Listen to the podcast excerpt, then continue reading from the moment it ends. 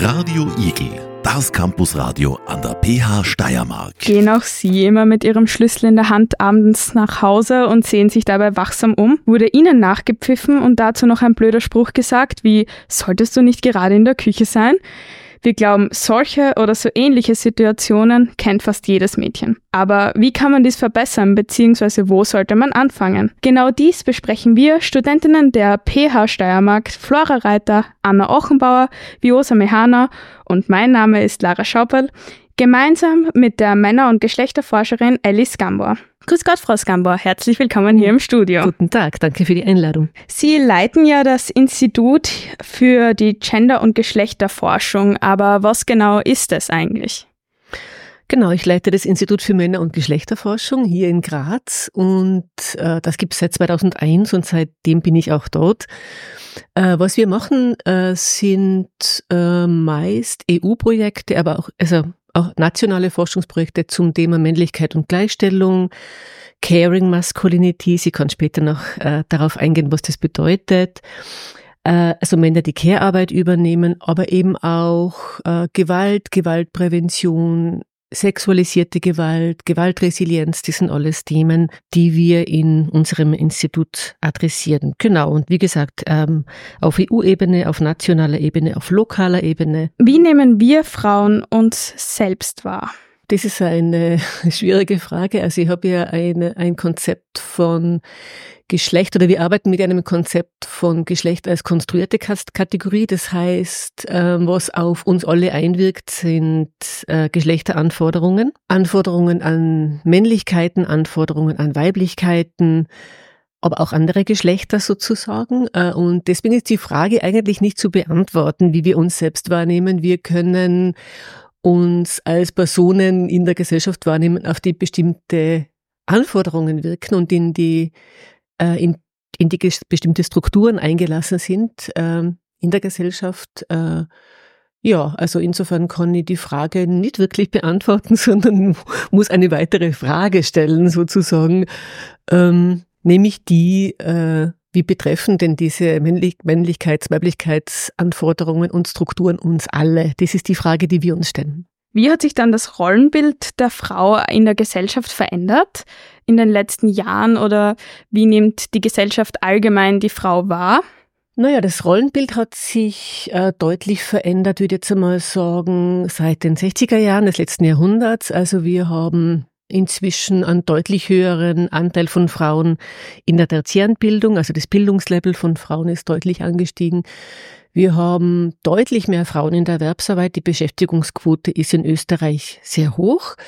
Das ist sozusagen aber relativ zu sehen, weil äh, die Nettoarbeitszeit gering ist. Das heißt, wenn Frauen, die Kinder unter 14 Jahren haben, äh, in ein Beschäftigungsverhältnis gehen oder sozusagen sie dort aufhalten, dann machen sie das meistens über Teilzeit Erwerbsarbeit, also keine Vollzeiterwerbsarbeit. Wir haben in Österreich immer noch ein Familienernährer-Zuverdienerinnenmodell, so nennen wir das in der Forschung. Das heißt, äh, wenn Kinder unter 14 Jahren äh, im Haus sind, dann geht der Mann zumeist einer Vollzeiterwerbsarbeit nach, die Frau einer Teilzeiterwerbsarbeit.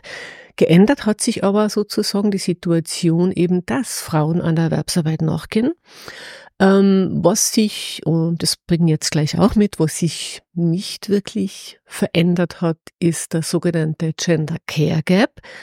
Also in Österreich sind wir da ziemlich weit hinten im EU-Vergleich, also glaube ich an vorletzter Stelle. In Österreich teilt sich die Care-Arbeit so aus, man kann, man kann sagen, Frauen leisten zwei Drittel der unbezahlten Care-Arbeit, Männer ein Drittel. Was sich auch kaum verändert hat, ist der der äh, Gender Pay Gap, der liegt bei 18,8 Prozent die letzten Ergebnisse dazu, das war glaube ich 2022. Da haben wir uns verbessert im EU-Vergleich, weil wir waren an allerletzter Stelle.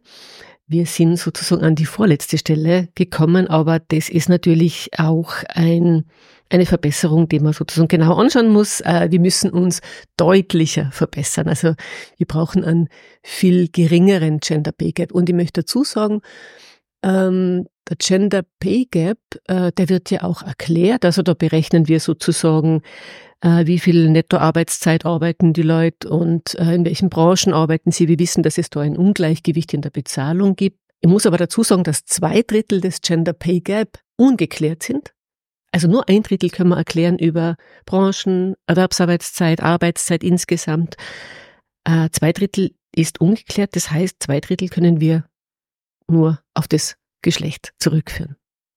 Aber inwiefern ist die Abhängigkeitsbeziehung jetzt zwischen Mann und Frau, weil Sie eben das Gender Pay Gap ähm, erwähnt haben? Inwiefern sind jetzt Frauen eigentlich noch immer abhängig? Weil das war ja vor allem früher so, dass Frauen als Hausfrauen bezeichnet worden sind und wirklich zu 100 Prozent abhängig waren von den Männern. Ja, also dieses mit Abhängigkeit hat sich relativiert, äh, selbstverständlich über die äh, höhere Erwerbsquote von Frauen. Ähm, allerdings äh, ist es sozusagen relativ zu sehen, weil wir eben diesen großen Gender Pay Gap haben. Das heißt, ähm, existenzsichernde Arbeit lässt sich über eine Teilzeiterwerbsarbeit nicht so leicht bewerkstelligen. Also wenn ich mir jetzt vorstelle, eine Frau lebt vielleicht als alleinerziehende Frau, die haben vielleicht eine Trennung, Scheidung hinter sich und die Frau lebt jetzt mit den Kindern. Sagen wir, sie hat zwei Kinder, das ist sozusagen, ähm, ja, das wäre der Klassiker.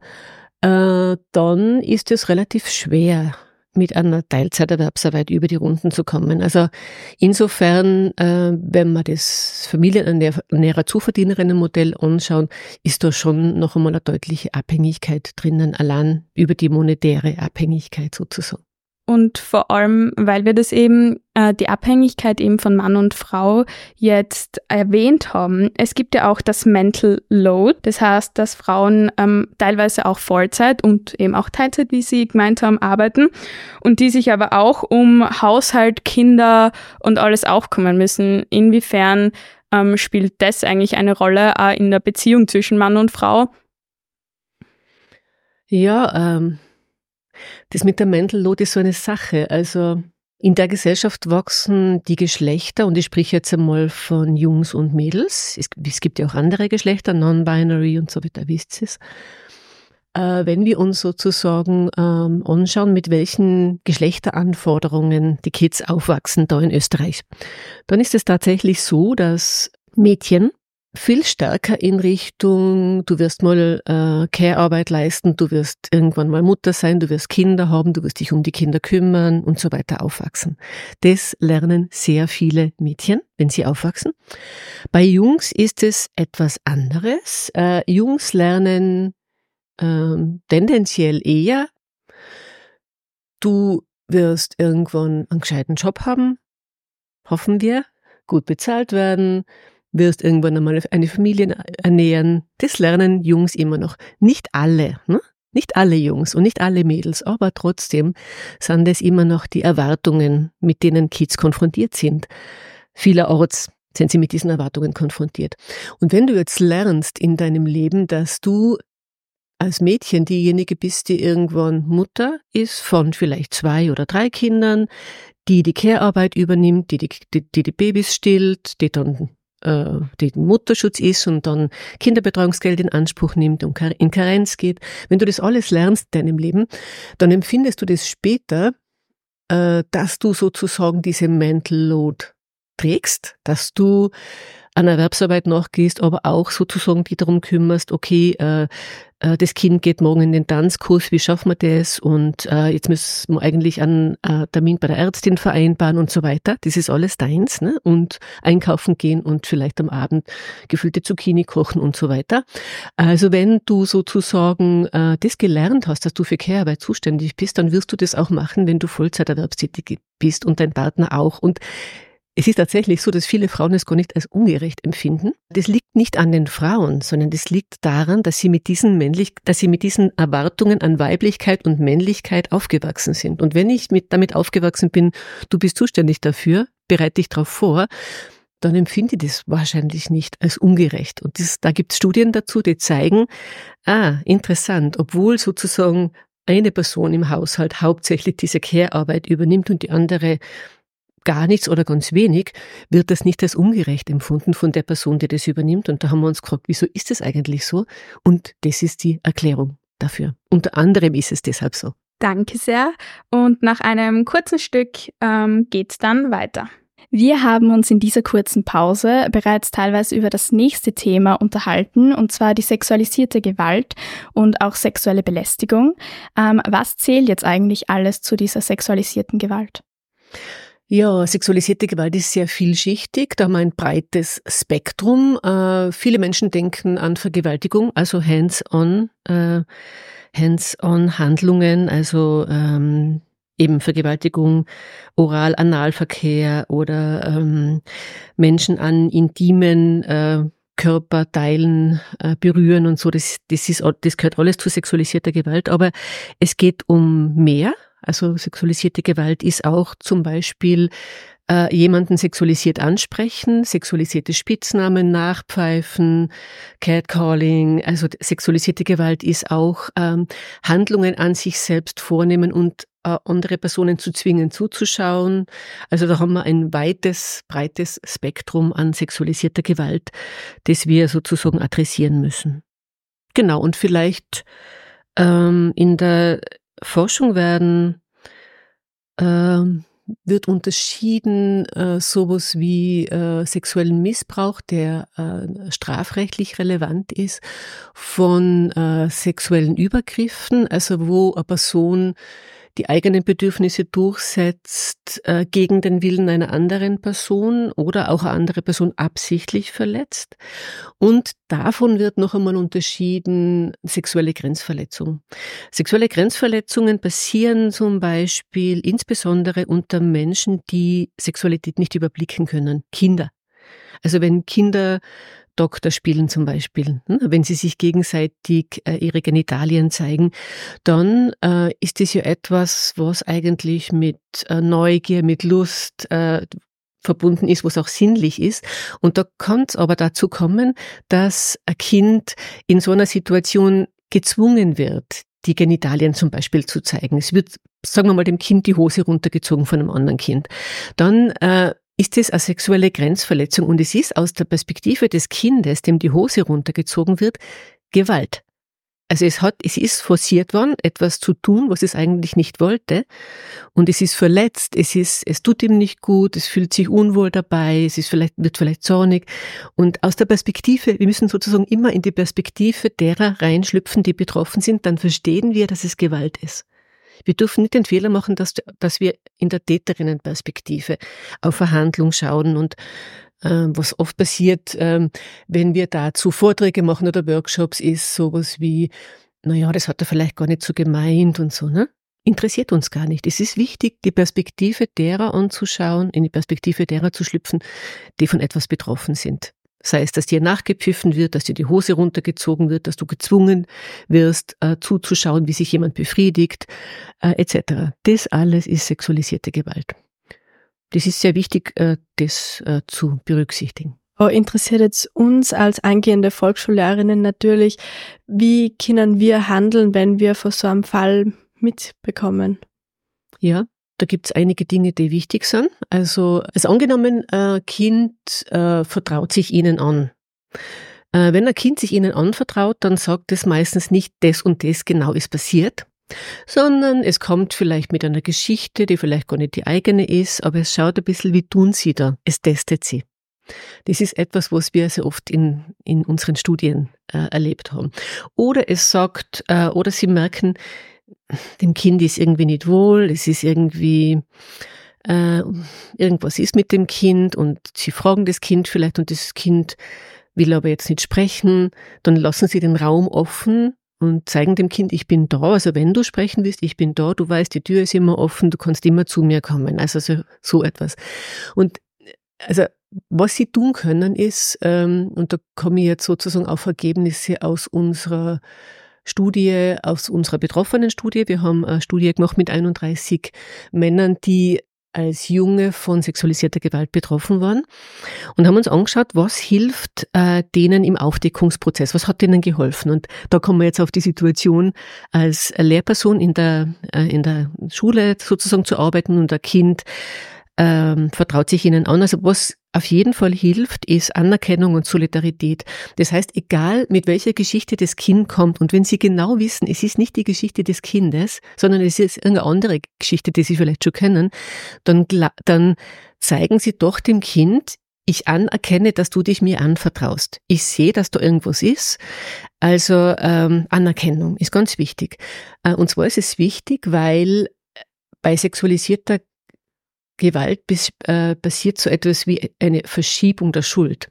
Also eine Täter- oder Täterinnenstrategie ist, die Schuld zu verschieben. Also nehmen wir, an, ein Kind hat sexualisierte Gewalt erlebt, der Täter oder die Täterin sagt, eigentlich hast du es ja wohl, eigentlich hast ja du mich verführt und nicht umgekehrt. Hm? Das heißt, wenn das Kind das erlebt, äh, dann braucht es sozusagen, dann muss es gerade gerückt werden. Und dazu ist Anerkennung wichtig und Solidarität wichtig. Es muss entschuldet werden. Es muss klar sein, die Schuld liegt da und du hast keine Schuld.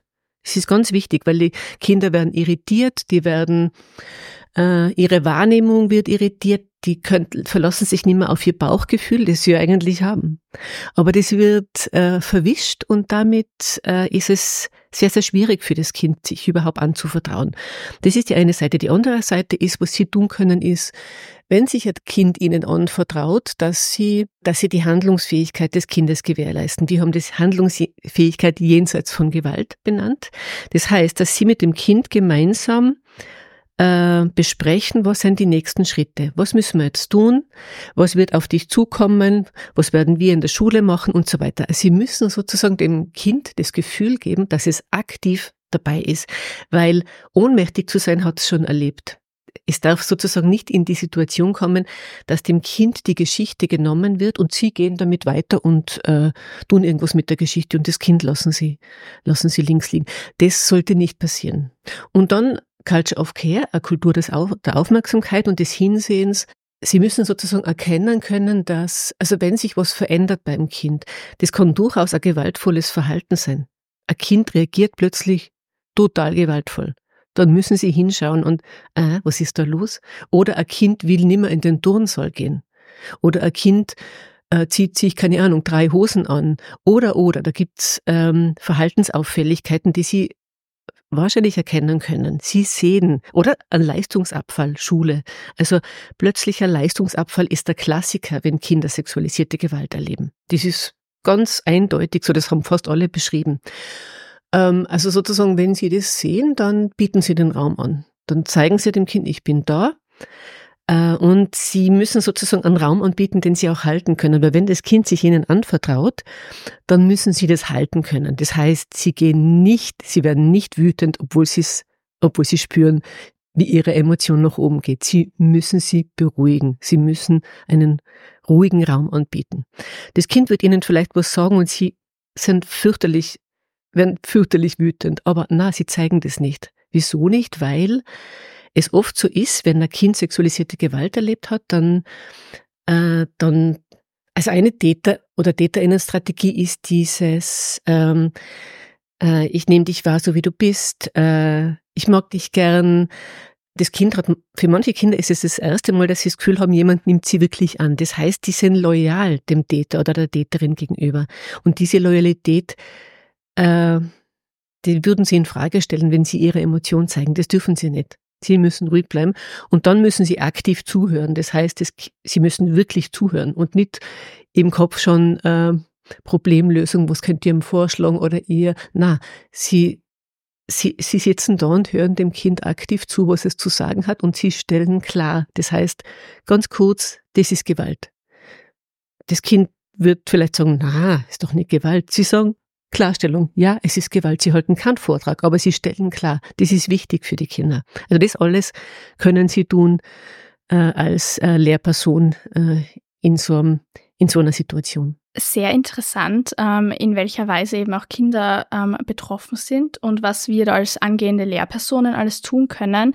Ähm, in welcher Weise wird sexualisierte Gewalt denn im Allgemeinen in der Gesellschaft thematisiert? Weil oft wird ja was unter den Teppich gekehrt oder totgeschwiegen, bisschen niedergemacht, einfach nicht drüber gesprochen. Ja, das liegt an der sexualisierten Gewalt, dass nicht drüber gesprochen wird. Das ist sehr stark tabuisiert. Das hat sich ein bisschen verändert, muss man sagen, wenn man auf die letzten 20 Jahre schaut. Das ist mehr im gesellschaftlichen Diskurs angekommen, MeToo, ne?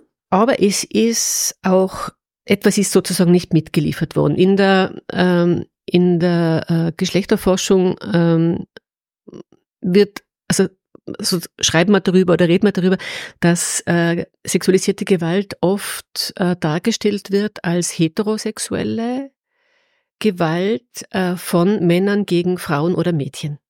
Und äh, das heißt, es gibt, und das hat wieder mit Erwartungen zu tun, es gibt sowas wie Verletzungsmacht, die am Geschlecht zugeordnet wird. Wer hat die Macht zu verletzen? Männer in der Gesellschaft. Und Verletzungsoffenheit wird auch am Geschlecht zugeschrieben, nämlich Frauen oder Mädchen. Wenn du das hast, wenn du, wenn du mit so einem Konzept von Gewalt sozusagen durch das Leben gehst, dann wirst du bestimmte Formen der Gewalt gar nicht erkennen können oder bestimmte Konstellationen. Ich mache immer gern so, äh, ich arbeite gern mit Fallvignetten. Wenn ich Vorträge halte oder wenn wir Workshops machen, da arbeiten wir mit Fallvignetten, wo mit wenigen Sätzen Situationen dargestellt sind.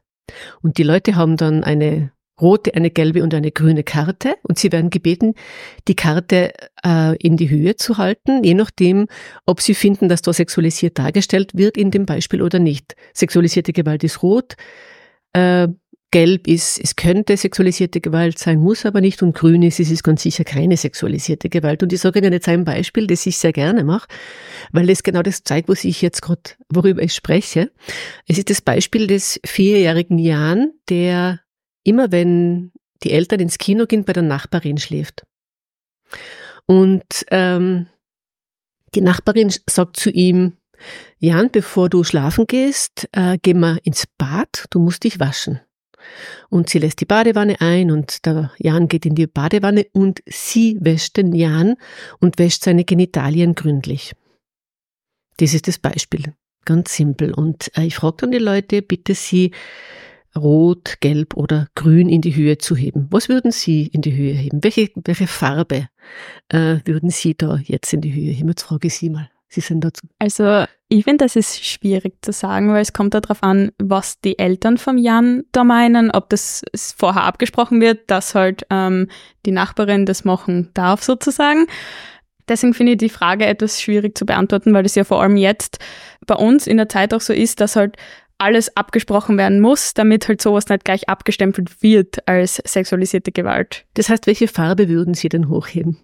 Jetzt müssen Sie sich entscheiden. Ich würde, glaube ich, gelb hochheben, okay. weil es ja. eben darauf ankommt, weil man vorher nicht genau weiß, ähm, wie der Sachverhalt ist. Mhm. Wie wäre das bei den anderen? Also ich würde auch gelb hochhalten, so ziemlich aus denselben Gründen, wie das meine Kollegin machen wird, weil ich jetzt in der Situation erstens mich nicht in den Jahren hineinversetzen kann. Also ich weiß jetzt nicht, wie er sich fühlt. Vielleicht ist es hört sich jetzt vielleicht blöd an, aber sowas wie ein Ritual und er kennt es mit der Badewanne und er ist ja öfter bei der Nachbarin und für ihn ist das ähm, normal oder aber er fühlt sich unwohl. Also ich glaube, das kann man schlecht für ihn jetzt beantworten und man weiß eben auch nicht, was die Eltern dazu sagen und welche Absichten die Nachbarin hätte, weil vielleicht will sie ihn ja einfach nur waschen oder eben auch nicht. Sehen das, seht ihr das auch so, die anderen beiden? Ja. Nicken, gell? Also alle gelb? Würden alle gelb in die Höhe? Oh, genau. Mhm. Eben aus den Gründen, weil man nicht weiß, wie fühlt sich der Jan, will der das oder eher nicht. Genau. Mhm. Gut, äh, okay, alle viermal gelb. Jetzt äh, verändert sich das Beispiel. Das war schon zu erwarten, oder? Jetzt ist es die vierjährige Anna. Die vierjährige Anna, die schläft immer beim Nachbarn, wenn die Eltern ins Kino gehen. Der Nachbar sagt zu ihr, Anna, bevor du ins Bett gehst, musst du dich waschen. Er lässt die Badewanne ein, die Anna geht in die Badewanne, er wäscht die Anna und wäscht ihre Genitalien gründlich. Wie ist es jetzt? Also für mich wird es eigentlich gar nichts verändern, weil ähm, das Geschlechterverhältnis ist im Prinzip dasselbe, nur einmal umgedreht. Und man weiß auch hier nicht, welche Absichten jetzt der Nachbar hat. Weil vielleicht hat er auch einfach gar keine, so wie eben vorhin die Nachbarin. Also für mich persönlich wird sich da gar nichts verändern. Mhm. Vielleicht ist es auch einfach so, weil wir selber Mädels sind. Wenn ich mir jetzt so vorstelle oder wenn ich einmal ein Kind habe und das dann meinem Nachbar anvertraue. Ich meine, es kommt ja immer darauf an, welches Verhältnis ich mit dem Nachbar habe. Aber es ist dann schon, also man denkt schon ein bisschen anders über die Situation, finde ich, weil man eben selber eine Frau ist und mhm. ich weiß nicht, wie wohl man sich da dabei fühlen würde. Würden Sie jetzt eine andere Farbe hochheben? Also ich, tend, ich bin eigentlich noch immer bei Gelb, aber ich, vor allem weil ich die Meinung von der Anna voll mhm. nachvollziehen kann. Aber ich tendiere eher zu Rot als zu Grün. Mhm. Damit machen Sie das, was sehr viele Menschen machen bei dieser Übung, ja? ja, genau. Also, wollen Sie auch was sagen dazu? Ja, ich glaube, das liegt einfach daran, weil eben, wie wir vorher schon erwähnt haben, die Frauen die meiste Care-Arbeit übernehmen und das dann auch so klassisch ist, ja, die Frau, die wäscht das Kind und beim Mann ist es eher untypisch. Na, beim Mann haben wir gleich einmal die Sache mit dem Generalverdacht, so nennen wir das auch als Thema da also Männer als potenzielle Sexualstraftäter. Und ähm, genau, äh, was bei diesem Beispiel, und deswegen mache ich das so gerne, was, man, was ich da versuche immer irgendwie zu äh, mitzuteilen, ist diese Sache mit der Verletzungsmacht und die Verletzungsoffenheit. Genau das, was ich vorhin gesagt habe. Also, dass wir eben oft sehr also Männer sozusagen als verletzungsmächtig denken und Mädchen oder Frauen als verletzungsoffen. Und wenn wir es einmal umgedreht haben, und es gibt selbstverständlich auch TäterInnen, also wir dürfen sozusagen nicht in die Falle tappen und uns denken, äh, Jungs, wenn wir jetzt von Jungs als Betroffenen sprechen, äh, erleben sexualisierte Gewalt von Männern, sie erleben sexualisierte Gewalt auch von Frauen, das ist klar. Und das sehen wir dann einfach nicht. Also ein Beispiel vielleicht nur dazu. Äh, als wir die Studie gemacht haben, das war ähm, in Berlin, äh, da kam eine, da war eine Beraterin irgendwann beim Meeting, die wurde in eine Kita gerufen, also ein Kindergarten in Österreich, wo ein kleiner Junge sich äh, auffällig verhalten hat und die Kindergartenpädagogin hat zu dieser Beraterin gesagt, er verhält sich eigentlich so, als hätte er sexualisierte Gewalt erlebt, als wäre er missbraucht worden, aber das kann nicht sein, weil er lebt bei seiner alleinerziehenden Mutter und ist den ganzen Tag bei uns. Was, haben, was hat sie nicht gesehen? Die Mutter, genau. Danke, nach einem kurzen Stück geht's weiter. So, wir haben uns jetzt ein wenig unterhalten über die sexualisierte Gewalt und über das Geschlechterverhältnis. Und da würde ich dann auch gleich ansetzen, wie sollten man Männer darauf vorbereiten, beziehungsweise kann man Männer überhaupt darauf vorbereiten? Und wie sollten wir das machen? Vielleicht mit Workshops oder gibt es da auch andere Methoden? Genau, also wir haben in den letzten zwei Jahren äh, mehrere, äh, vor allem EU-Projekte durchgeführt bei unserem Institut. Eines hieß Engaged in Equality. Da haben wir gemeinsam mit Jugendlichen, also das waren so 10 bis 14, 15-Jährige, äh, Konzepte entwickelt, wie sie selbst äh, in der Schule mit Jüngeren an dem Thema äh, geschlechterbezogene Gewalt. Was ist das eigentlich? Sexualisierte Gewalt, was ist das eigentlich und was kannst du dagegen tun? Arbeiten und das hat relativ gut funktioniert. Ein anderes Projekt hat, hat, hat geheißen Caring Masculinities in Action. Das war auch ein sogenannter Change Agent Ansatz, wo ähm, Jugendliche, also männliche Jugendliche, aber eben auch andere Geschlechter mit Jüngeren zu diesen Themen gearbeitet haben. Das heißt, die sind wirklich in die Klasse reingegangen und haben mit der sogenannten Gewaltampelmethode gearbeitet oder haben über Geschlecht geredet, Männlichkeitsanforderungen, Weiblichkeitsanforderungen, Non-Binary, all diese Themen und äh, haben sie sozusagen mit der Frage beschäftigt, was kannst du eigentlich tun oder was kannst du tun, um äh, geschlechterbezogene Gewalt zu verhindern und äh, welchen, welchen Nutzen hast du eigentlich davon? Was ist denn die Gewaltampelmethode genau? Genau, die Gewaltampelmethode ist die, die ich vorher, die wir schon ein bisschen angeteasert haben mit dem Beispiel vorhin. Also ähm, wir arbeiten mit Fallvignetten. Da werden äh, kleine Situationen beschrieben, wie eben vorher mit Anna und dem Nachbarn zum Beispiel. Und dann äh, bitten wir äh, werden die Kids gebeten aufzustehen und äh, diese drei Farben Rot, Gelb und Grün werden am Boden platziert, auf einem Kontinuum sozusagen. Und dann werden sie gebeten, die Gewalt, die äh, Fallvignette wird vorgelesen und dann werden sie gebeten, äh, sich äh, dorthin zu stellen, wo sie das Gefühl haben, ja, das könnte Gewalt sein oder nicht. Und äh, dann werden sie ja gefragt, so wie ich euch vorhin gefragt habe. Und da werden unterschiedliche Formen der Gewalt behandelt. Einmal physische Gewalt, psychische Gewalt, soziale Gewalt, materielle Gewalt, sexualisierte Gewalt. Also es gibt sehr, sehr viele Formen von Gewalt.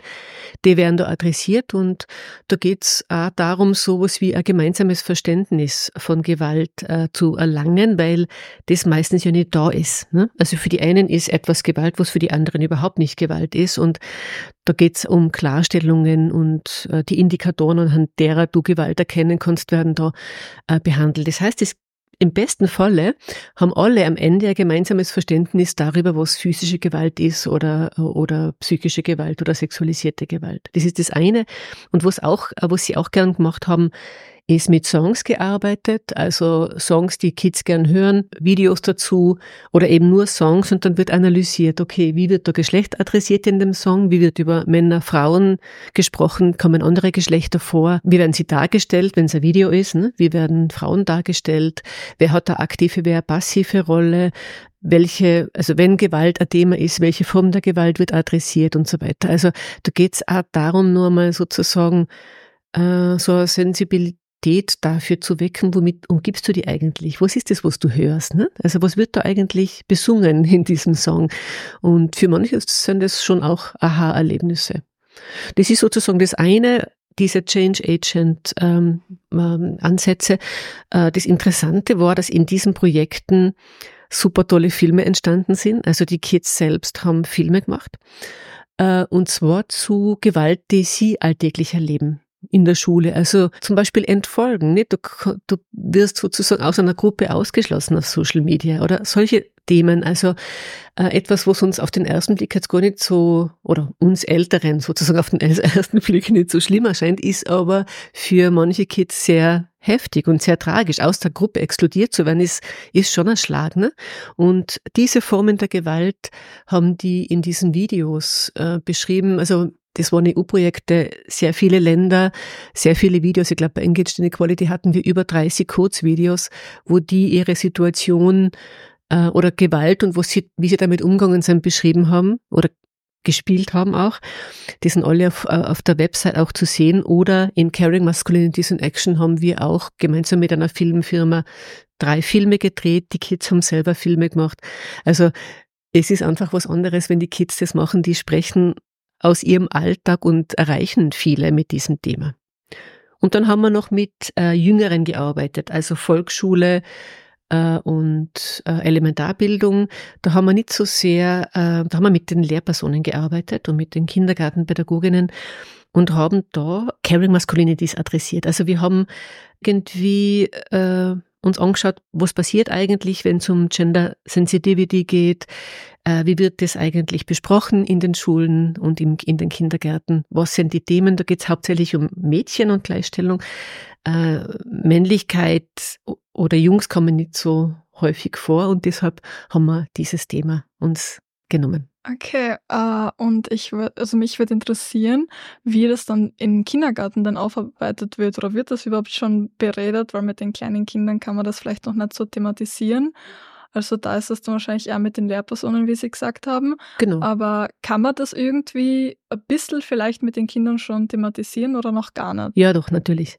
Okay. Also nicht wir, aber die Lehrpersonen und die KindergartenpädagogInnen, mit denen haben wir gearbeitet und äh, wir haben dieses äh, Konzept Caring Masculinities, also fürsorgliche Männlichkeit, als gewaltpräventives Konzept eingeführt. Also wir sprechen nicht über sexualisierte Gewalt in diesem Konzept, aber wir sprechen über äh, Männlichkeitsanforderungen, die auf Zugewandtheit, Empathie, Fürsorglichkeit ausgerichtet sind.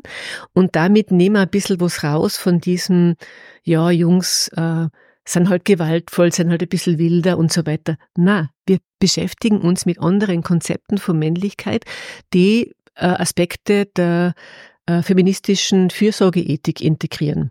Und wenn wir über Caring Masculinities sprechen und wir haben dazu einen Song, äh, Kolleginnen haben einen Song eingesungen, Alex is my friend heißt er, oder ein Bilderbuch äh, gemacht. Also wir, wir haben ähm, das Bilderbuch Männer kümmern sich sozusagen gemacht, wo wir dargestellt haben, wie Männer sich kümmern können, weil sich kümmern können bedeutet sehr viel. Es bedeutet nicht nur sozusagen auf Kids zu schauen, in Väterkarenz zu gehen, das ist immer das Erste, was den Leuten einfällt. Es bedeutet viel, viel mehr kann man dieses Lied bzw. dieses Bilderbuch auch irgendwo hören bzw. sehen, dass wir zum Beispiel auch das dann später auch mit unseren Schülerinnen und Schülern anschauen können? Genau, natürlich. Wir haben einerseits auf der Webseite www.genderforschung.at äh, diese Materialien unter ECAROM, Early Care and the Role of Man. Bei EU-Projekten braucht man immer Akronyme.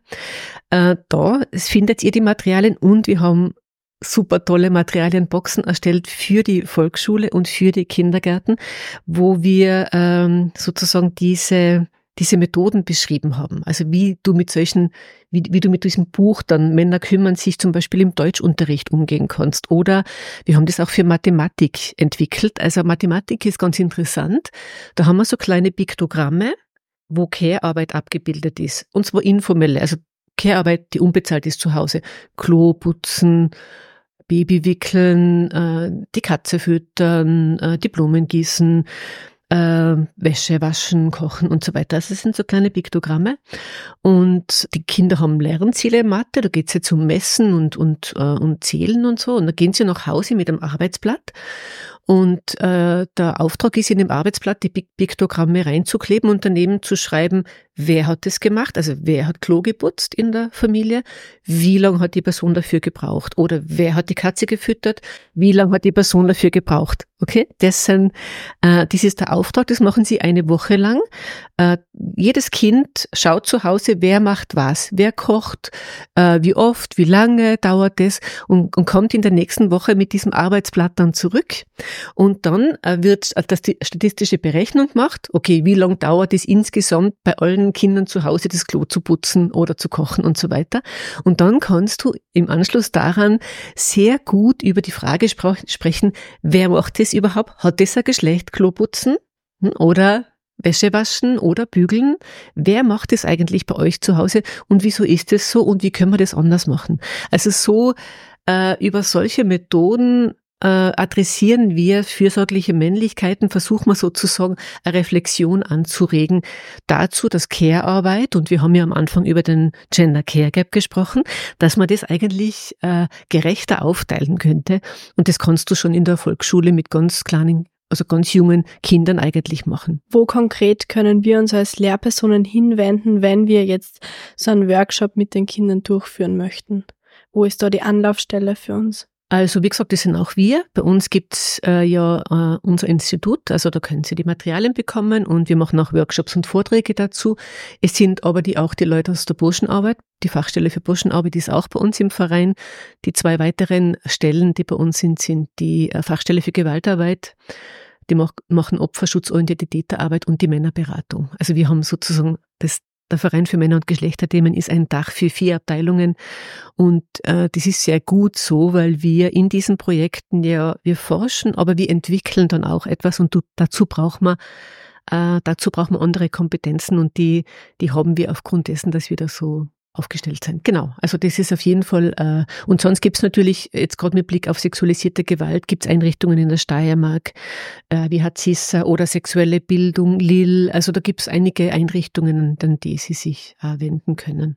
Und auch sollten, falls es tatsächlich, äh, falls sie konfrontiert sind mit sexualisierter Gewalt, dann ist es gut, einerseits kollegiale Beratung, sie, sie sprechen sich mit ihren Kolleginnen ab, es gibt vielleicht eine Sozialarbeiterin, Psychologin, sprechen sich mit der Direktion ab und dann wird der nächste Schritt gesetzt, weil sie müssen ja als Lehrpersonen nicht alles wissen und das können sie auch gar nicht. Das heißt, da gibt es Expertise dazu, die sie sich am besten holen. Und wir sind ja jetzt genau in diesem Alter, beziehungsweise in dieser Generation, wo das vor allem bei mir zum Beispiel in der Schule damals anboten worden ist, sofort mit einem Selbstverteidigungskurs ähm, zu starten und eben, dass wir uns vor Männer vor allem verteidigen können. Wie stehen Sie dazu? Weil meiner Meinung nach sollte es eben geändert werden durch solche Sachen, was Sie eben vorher gemeint haben. Also wir müssen uns mit dem Thema fürsorgliche Männlichkeiten beschäftigen, und zwar von Beginn an, also schon im der Kinderkrippe. Also wir starten mit den Materialien schon in der Kinderkrippe und adressieren das. Und wir müssen aber gleichzeitig Empowerment machen auf der anderen Seite. Also wir dürfen sozusagen, und diese Selbstverteidigungskurse, die angeboten werden in, in der Steiermark, so wie ich die kenne, da geht es um Empowerment äh, für Mädchen hauptsächlich, also Standing, wie stehst du da, dass du gar nicht angesprochen wirst oder dass der Catcalling, man das kann, muss man ehrlicherweise sagen, gar nicht verhindern, aber da geht es nicht in erster Linie darum, wie wehrst du dich, sondern wie, wie, wie grounded bist du eigentlich? Äh, wie stehst du da, so dass, dass du, äh, dass du äh, was entgegensetzen kannst. Also ich glaube, das geht sehr stark um Selbstwert, Selbstwirksamkeit. Das wird da, soweit ich die, diese Kurse kenne, trainiert. Auch dann Verteidigung, aber wichtiger ist, wie stehe ich im Leben. Ja, damals war das bei uns auch für unsere Mädels verpflichtend, mhm. Aber für die Jungs nicht. Beziehungsweise den Jungs ist es gar nicht angeboten worden, obwohl sie eben vorher, wo wir kurz in der Pause geredet haben, gemeint haben, dass Jungs eigentlich, beziehungsweise Männer in öffentlichen, also viel mehr öffentliche Gewaltsfälle haben als ja. private zum Beispiel. Genau, also wenn wir uns die Gewaltstatistiken anschauen, dann verteilt sich das in Österreich so, alles, was wir unter geschlechterbezogene Gewalt äh, fassen, und da meinen wir sozusagen Gewalt, die mit dem Geschlecht der Betroffenen zu tun hat. Also sozusagen, äh, und zwar mit äh, TäterInnen und äh, Betroffenen. Du hast immer ein Hierarchieverhältnis. Also wenn es um Gewalt geht, hast du immer ein Hierarchie Verhältnis eingelassen, auch unter Gleichaltrigen übrigens, weil manche kommen, haben eine bessere Position als andere und üben Gewalt aus, auch sexualisierte Gewalt gegen Gleichaltrige, vielleicht sogar Ältere, aber die haben die sind in der Hierarchie unter den Gleichaltrigen, haben die andere Position. Also, was war die Frage? Und zwar, ähm, dass eben nur für Jungs das, äh, nur für Mädels das angeboten wird und nicht für Jungs. Genau. Und äh, das müssen wir sozusagen, äh, das müssen wir uns bewusst sein, dass die größte Betroffenengruppe von geschlechterbezogener Gewalt im öffentlichen Raum und dazu zählen auch lokale, also halböffentlicher, öffentlicher Raum, das sind Jungs. Das sind sozusagen Buben, Burschen, die von anderen Jungs Gewalt erleben. Also da geht es um Aushandlung von Positionen, also Geschlecht, also Hierarchie innerhalb des Geschlechts Männer oder Buben, Burschen. Äh, das wird ein bisschen als Kollateralschaden betrachtet, äh, wenn die sich sozusagen aushandeln, wer gerade die beste Position hat in der, in der Peer Group. Und äh, das wird auch ein bisschen bagatellisiert, unter anderem auch von Erwachsenen, die sagen, ja, das sind ja Jungs, die machen sich das aus. Das wird ein bisschen bagatellisiert und Dazu brauchen wir aber auch mehr Bewusstsein. Wir müssen da auch dran arbeiten und sagen, na na, das ist Gewalt. Also das braucht es nicht kleinreden und bagatellisieren, weil es unter Jungs passiert. Und was wir auch wissen ist, äh, Jungs sprechen auch darüber. Unter Jungs, mit anderen sprechen sie über physische Gewalt. Das ist absolut kein Problem, weil das äh, ist mit den Männlichkeitsanforderungen kompatibel.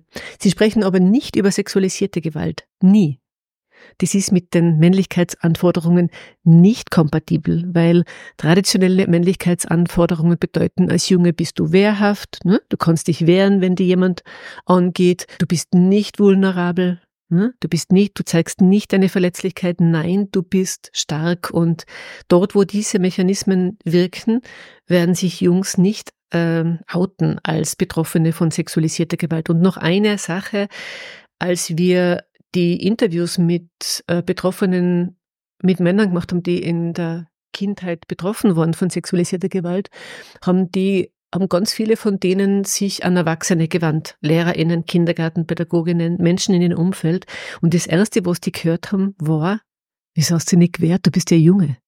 Hm? Wehrhaftigkeit.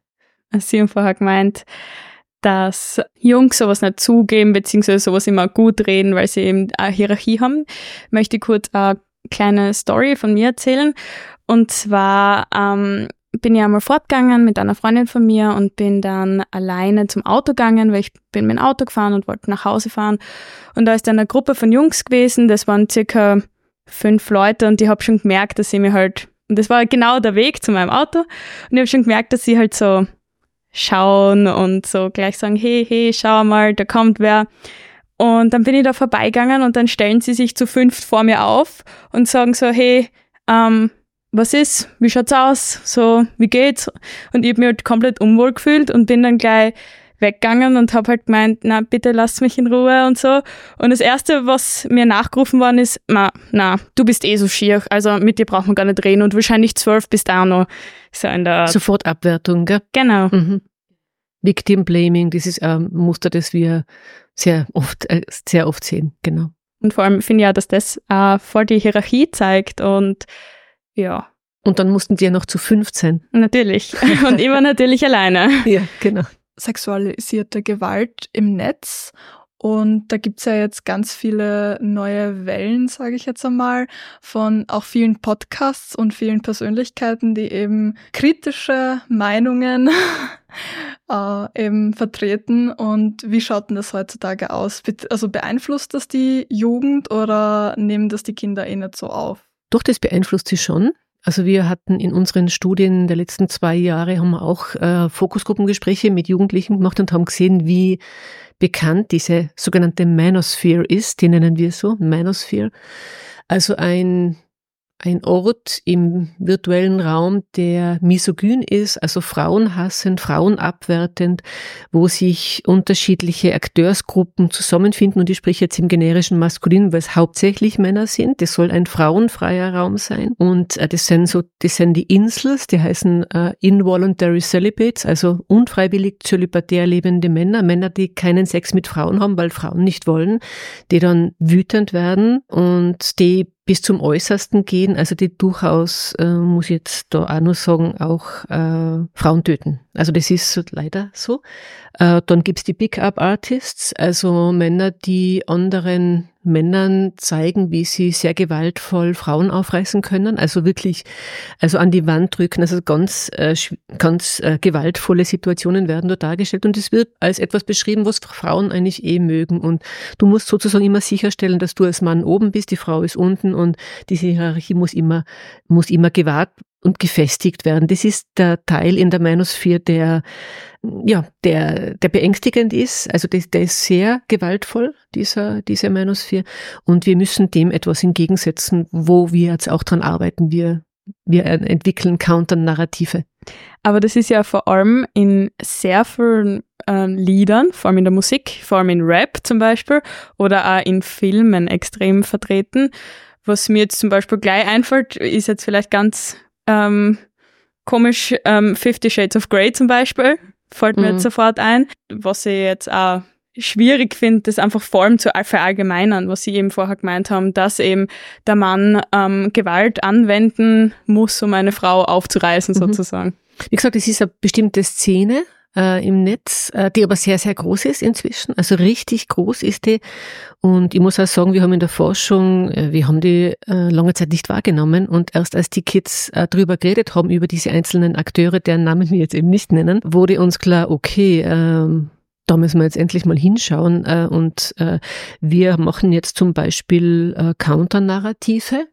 Es gibt einen Instagram- und TikTok-Channel, der heißt Gender underscore One äh, unsere jungen KollegInnen äh, vom VMG, also von unserem Verein und dem Frauenhaus, haben sie zusammengetan und haben kleine Videos gemacht mit uns und äh, die ins Netz gestellt. Äh, und äh, das müsst ihr euch mal anschauen, weil es gibt Videos, die sind hunderttausend Mal, jetzt fast hunderttausend Mal geschaut worden. Und da wird dann diskutiert und äh, ich habe gesehen, diese Videos, die haben sie mit uns gemacht und diese Videos sind dann in diesen antifeministischen Foren drinnen. Also die, das ist genau richtig. Also da müssen wir rein sozusagen das wird voll abdiskutiert und deswegen werden die ja so oft angeschaut. Aber ich finde, äh, das ist echt aufgegangen, das Konzept. Ich habe nicht gedacht, dass das funktioniert, aber die haben recht gehabt, es funktioniert sehr, sehr gut. Und auf Instagram, wenn du da reingehst, dann siehst du rechte Akteure, Akteurinnen und dann siehst uns von Genderwahn. Also es ist echt interessant, es funktioniert. Und wir brauchen da einfach viel, viel mehr von diesen Gegennarrativen. Wir dürfen den Raum nicht äh, gewaltvollen Männlichkeiten überlassen. Das war jetzt eine sehr interessante Stunde mit unserem Gast Alice Gamba. Wir haben uns über Rollenbilder, sexualisierte Gewalt unterhalten, haben unter anderem erfahren, dass Frauen eher zu Hause Gewalt erfahren und der Großteil der Männer in öffentlichen Bereichen. Und hiermit verabschieden wir uns. Dankeschön. Radio Igel.